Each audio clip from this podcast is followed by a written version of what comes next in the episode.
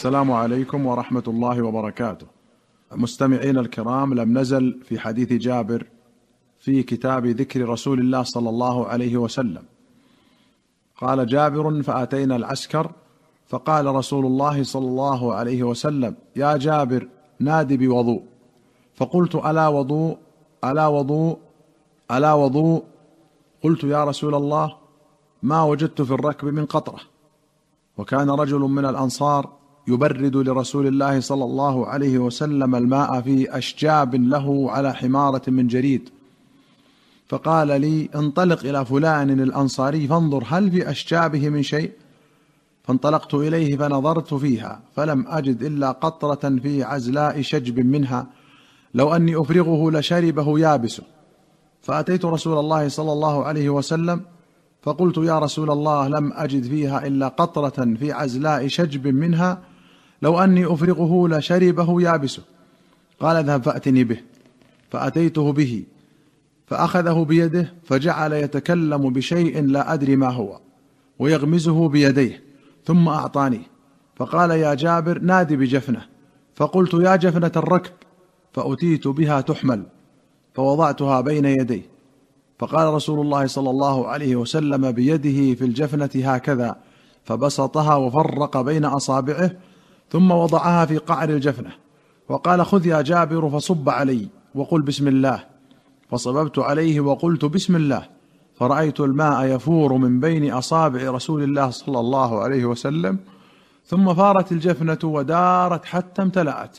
فقال: يا جابر نادي من كان له حاجة بماء. فأتى الناس فاستقوا حتى رووا، فقلت: هل بقي أحد له حاجة؟ فرفع رسول الله صلى الله عليه وسلم يده من الجفنة وهي ملأى. وشكى الناس إلى رسول الله الجوع، فقال: عسى الله أن يطعمكم. فأتينا سيف البحر فزخر البحر زخرة، فألقى دابة فأورينا على شقها النار، فاطبخنا واشتوينا وأكلنا حتى شبعنا. قال جابر: فدخلت أنا وفلان وفلان حتى عد خمسة في حجاج عينها، ما يرانا أحد حتى خرجنا. فأخذنا ضلعا من أضلاعه فقوسناه، ثم دعونا بأعظم رجل في الركب وأعظم جمل في الركب وأعظم كفل في الركب، فدخل تحته ما يطأطئ رأسه.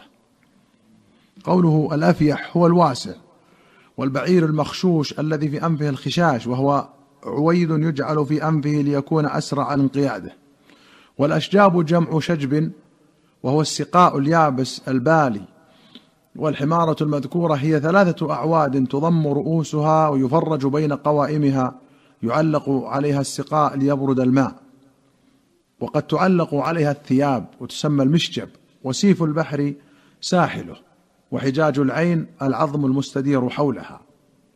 وأخرج مسلم عن أبي قتادة قال: خطبنا رسول الله صلى الله عليه وسلم فقال: إنكم تسيرون عشيتكم وليلتكم وتأتون الماء إن شاء الله غدا. فانطلق الناس لا يلوي أحد على أحد.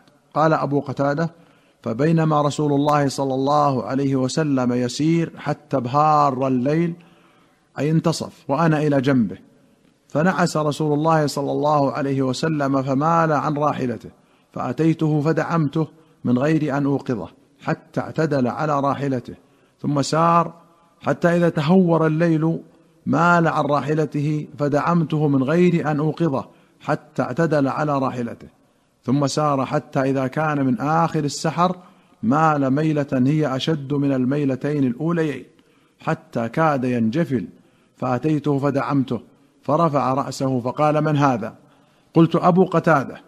قال: متى كان هذا مسيرك مني؟ قلت: ما زال هذا مسيري منذ الليلة. قال: حفظك الله بما حفظت به نبيه. ثم قال: هل ترى من أحد؟ قلت: هذا راكب.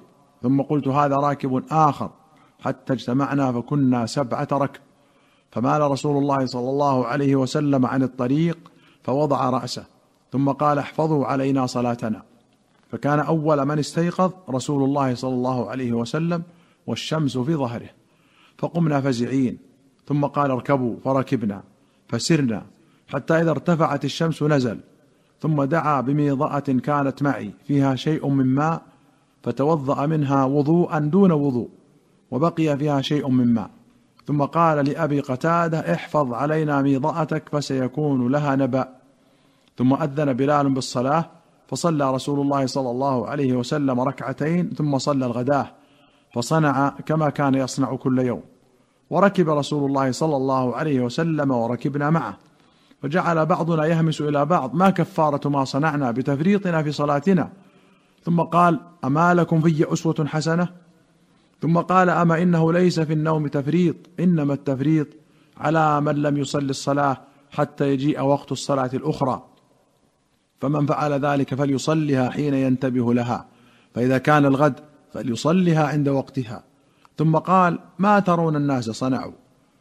قال: أصبح الناس فقدوا نبيهم، فقال أبو بكر وعمر: رسول الله بعدكم لم يكن ليخلفكم، وقال الناس: إن رسول الله بين أيديكم، فإن يطيعوا أبا بكر وعمر يرشدوا.